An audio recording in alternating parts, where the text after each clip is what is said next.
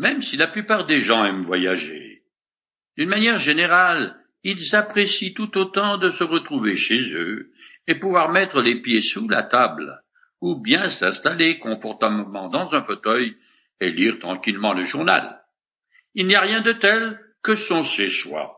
Bien sûr, il existe aussi des réfugiés et des nomades qui sont continuellement en vadrouille. Tel était aussi le cas de l'apôtre Paul, qui était un SDF selon l'expression consacrée. Il n'avait pas de homme de chez lui. Par contre, il se trouvait bien partout, et son ministère itinérant le conduisait, et cela qu'il fût libre ou enchaîné. D'ailleurs, dans un de ses écrits, il dit lui-même J'ai appris en toutes circonstances à être content dans l'état où je me trouve, avec ce que j'ai. Paul est maintenant à Rome et en résidence surveillée. Je continue à lire dans le dernier chapitre du livre des actes. Au bout de trois jours, Paul invita les chefs des Juifs à le rencontrer.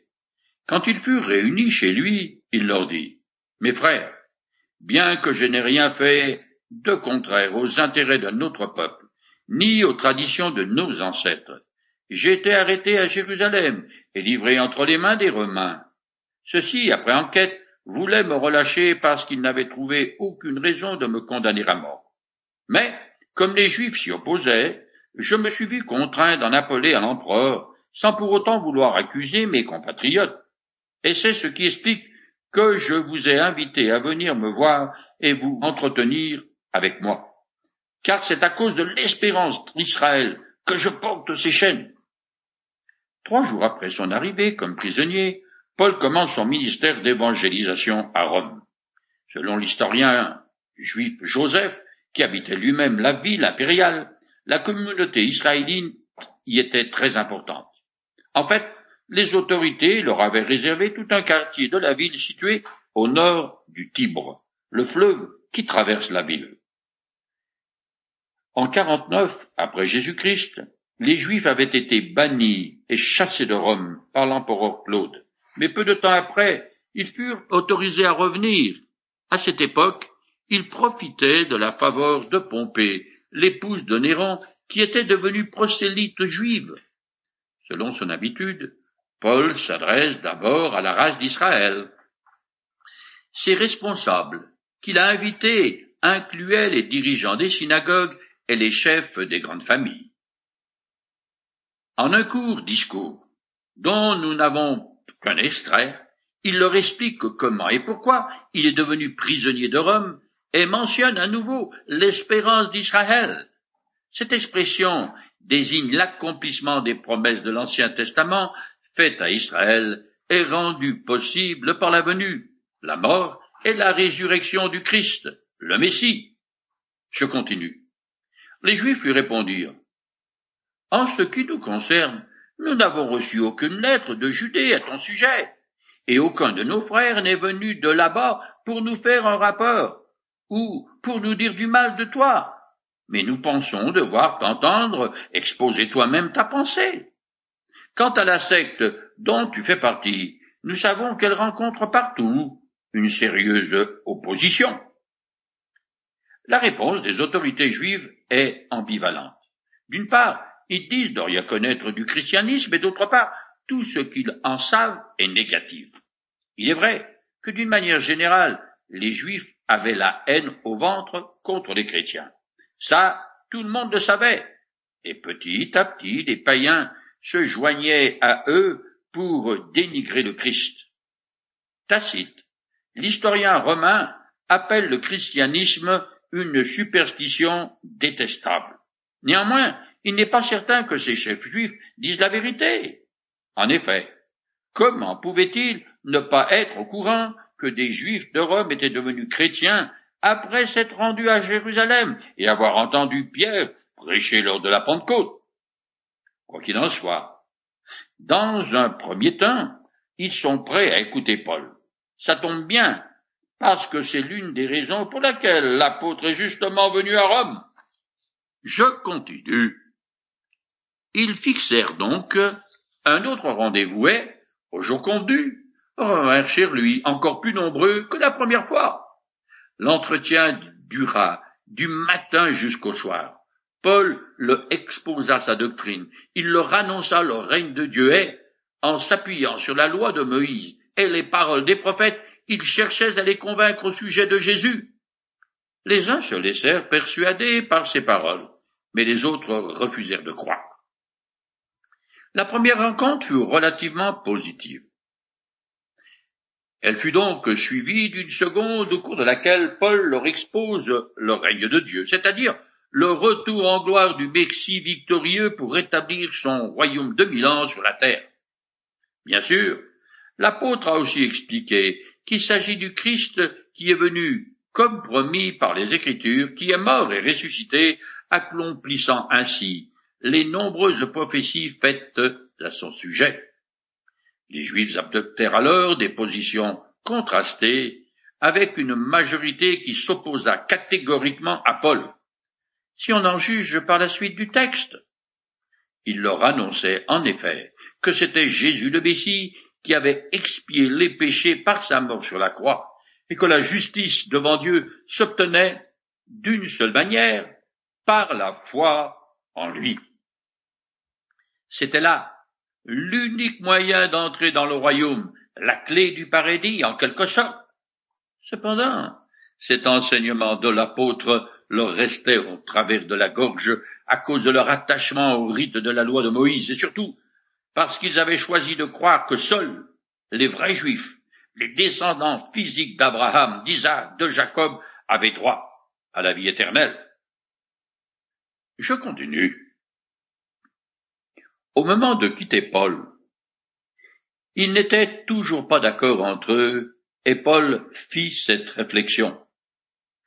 Elles sont bien vraies, ces paroles du Saint-Esprit qu'il a dites à vos ancêtres par la bouche du prophète Ésaïe. Va trouver ce peuple et dis-lui, vous aurez beau entendre, vous ne comprendrez pas. Vous aurez beau voir, vous ne saisirez pas car le cœur de ce peuple est devenu insensible. Ils ont fait la sourde oreille, et ils se sont bouchés les yeux, de peur que leurs yeux ne voient, que leurs oreilles n'entendent, de peur qu'ils ne comprennent, qu'ils ne se tournent vers moi, et que je ne les guérisse. Cette prophétie d'Ésaïe est dite avoir été émise par le Saint-Esprit, ce qui est une façon de dire que les Écritures sont d'inspiration divine. C'est avec une perspicacité prophétique que Paul appliqua à ses contemporains, ces paroles prononcées quelques huit siècles plus tôt. Ce passage est répété huit fois dans le Nouveau Testament, six fois dans les Évangiles, ici dans le livre des Actes, et par Paul dans une de ses lettres. C'est le texte de l'Ancien Testament qui est le plus souvent cité dans le Nouveau. Et il est toujours adressé aux Juifs incrédules. Leur refus obstiné de croire en Jésus-Christ a une action spirituelle des plus tragiques. Il rend leur cœur insensible à l'appel de Dieu, il endurcit leurs oreilles et aveugle leurs yeux. C'est ce qui est arrivé à Israël en tant que nation, aussi bien à l'époque du prophète Ésaïe qu'au premier siècle de notre ère, ou encore aujourd'hui, au unième siècle. Je continue. Et Paul ajouta, Sachez-le donc, désormais, ce salut qui vient de Dieu est maintenant apporté aux païens. Eux, ils écouteront ce message. Selon un schéma maintenant bien établi, Paul a d'abord prêché la bonne nouvelle de Jésus-Christ à la communauté juive, et dans un premier temps l'a reçu avec un esprit de curiosité. Puis son message divise les juifs. Alors, Paul se tourne vers les païens qui, annonce-t-il, accepteront ses paroles et recevront le salut.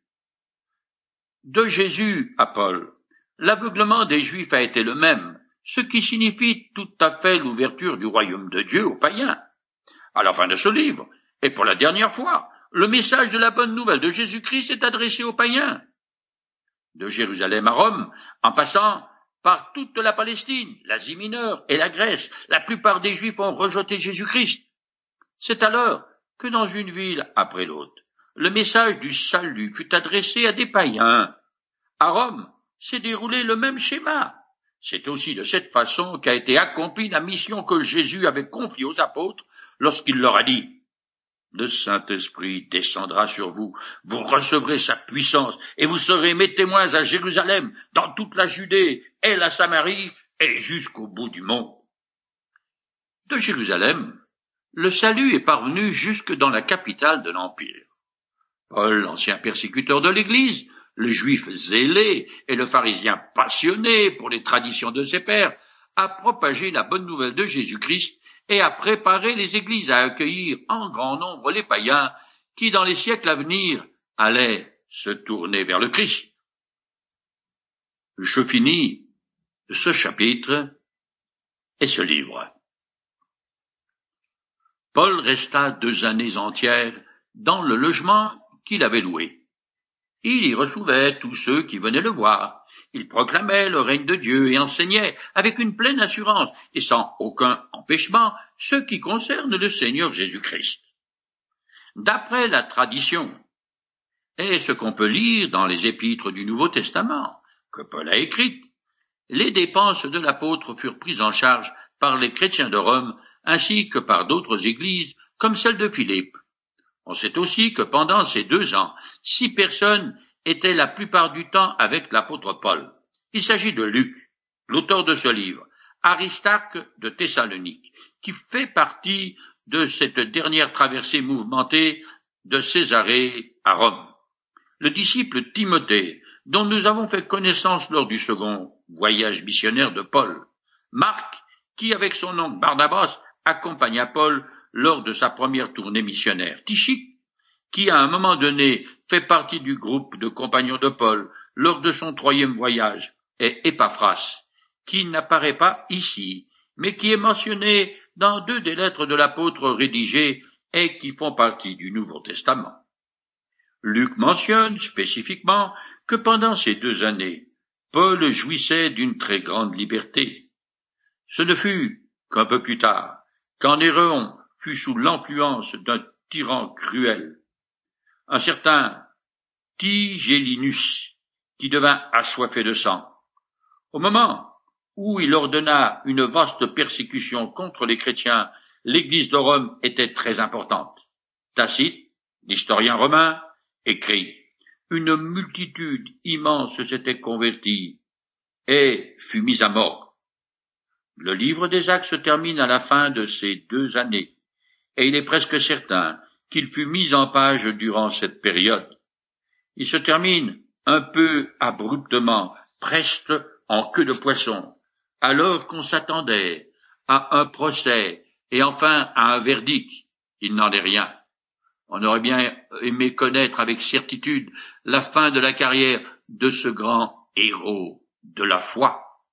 D'après l'historien Eusèbe, Paul aurait été libéré. C'est aussi le témoignage des écrits de l'Église primitive qui affirme qu'il a été acquitté après un procès tardif en l'an 63.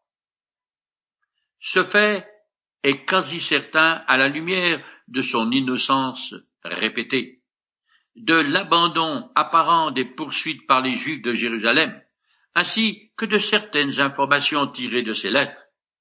Dès sa libération, il serait retourné en Asie mineure et même allé jusqu'en Espagne, puis en Afrique du Nord dans les années 65 à 67, suite à quoi il a visité une nouvelle fois les églises de Grèce et d'Asie mineure. C'est alors qu'il aurait été arrêté une seconde fois dans la région de la mer Égée, puis emmené à Rome et emprisonné. C'est dans son cachot et dans l'attente de son procès qu'il a écrit sa dernière lettre. Dans celle-ci, il dit avec une grande solennité devant l'ombre de la mort qu'il voit se dresser devant lui, qu'il va être exécuté. Effectivement, il fut envoyé à l'échafaud par Néron fin 67 ou en 68 pour entrer dans la présence de son Seigneur. Ces faits peuvent être raisonnablement acceptés comme une conclusion à la vie du plus grand héros de la foi qui a combattu le bon combat de la vie et gagné la couronne de gloire. Cela dit, la raison primordiale pour laquelle le livre des actes se termine au beau milieu de la carrière missionnaire de Paul est parce que l'histoire des églises de Jésus-Christ ne s'achève pas avec lui. Le Saint-Esprit a continué d'agir tout au long des siècles depuis le jour de la Pentecôte, que ce soit au travers des apôtres ou des chrétiens ordinaires. La véritable fin du récit aura lieu lors de cet avinement inouï qui est décrit dans le Nouveau Testament et qui s'appelle l'enlèvement de l'Église. À ce moment-là, Jésus-Christ reviendra dans les airs, non pas pour rétablir son royaume, mais pour chercher et prendre avec lui les siens, ceux qui lui appartiennent, qui ont mis leur confiance en lui. S'ils sont vivants sur terre, ils seront enlevés. S'ils sont dans la tombe, ils ressusciteront et iront eux aussi à la rencontre du Seigneur dans les airs.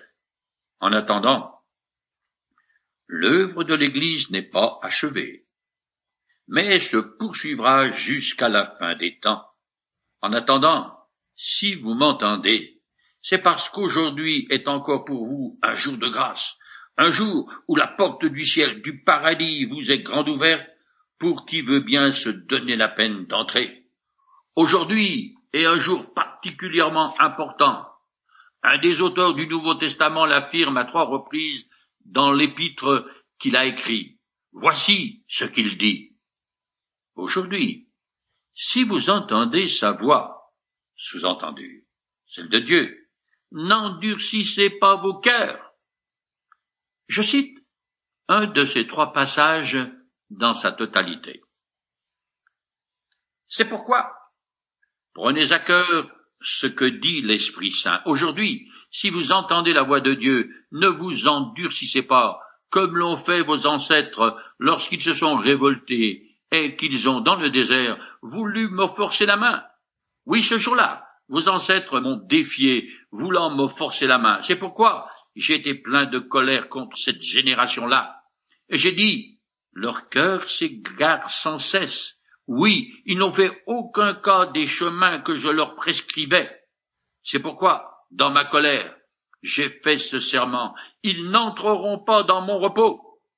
Prenez donc bien garde, mes frères, que personne parmi vous n'ait le cœur mauvais et incrédule au point de se détourner du Dieu vivant. Cette exhortation se veut aussi être un avertissement plutôt sévère. C'est ainsi que l'auteur veut qu'on l'entende. Certes, il s'adresse en priorité aux Juifs du premier siècle. Néanmoins, le principe est valable pour vous et pour moi aujourd'hui en ce début du unième siècle.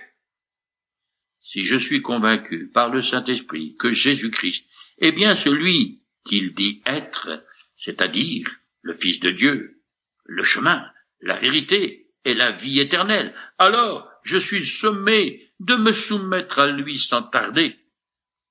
Mais si je choisis de m'endurcir, de remettre à plus tard toute décision, alors je me place résolument sur l'épée de Damoclès, selon l'expression proverbiale. En effet, tôt ou tard, je subirai la colère et le jugement de mon Créateur. Je me rends bien compte que voilà de bien sombres paroles, voire même sinistres, mais je ne fais qu'emboîter le pas de tous les auteurs, sans exception des soixante-six livres qui constituent les textes sacrés. Tous se sont exprimés ainsi. Comme je l'ai déjà dit, le fait que Dieu m'aime personnellement ne me pas à l'abri du jugement. Ce n'est que si je cherche refuge dans la personne de Jésus-Christ que j'échapperai à tout châtiment.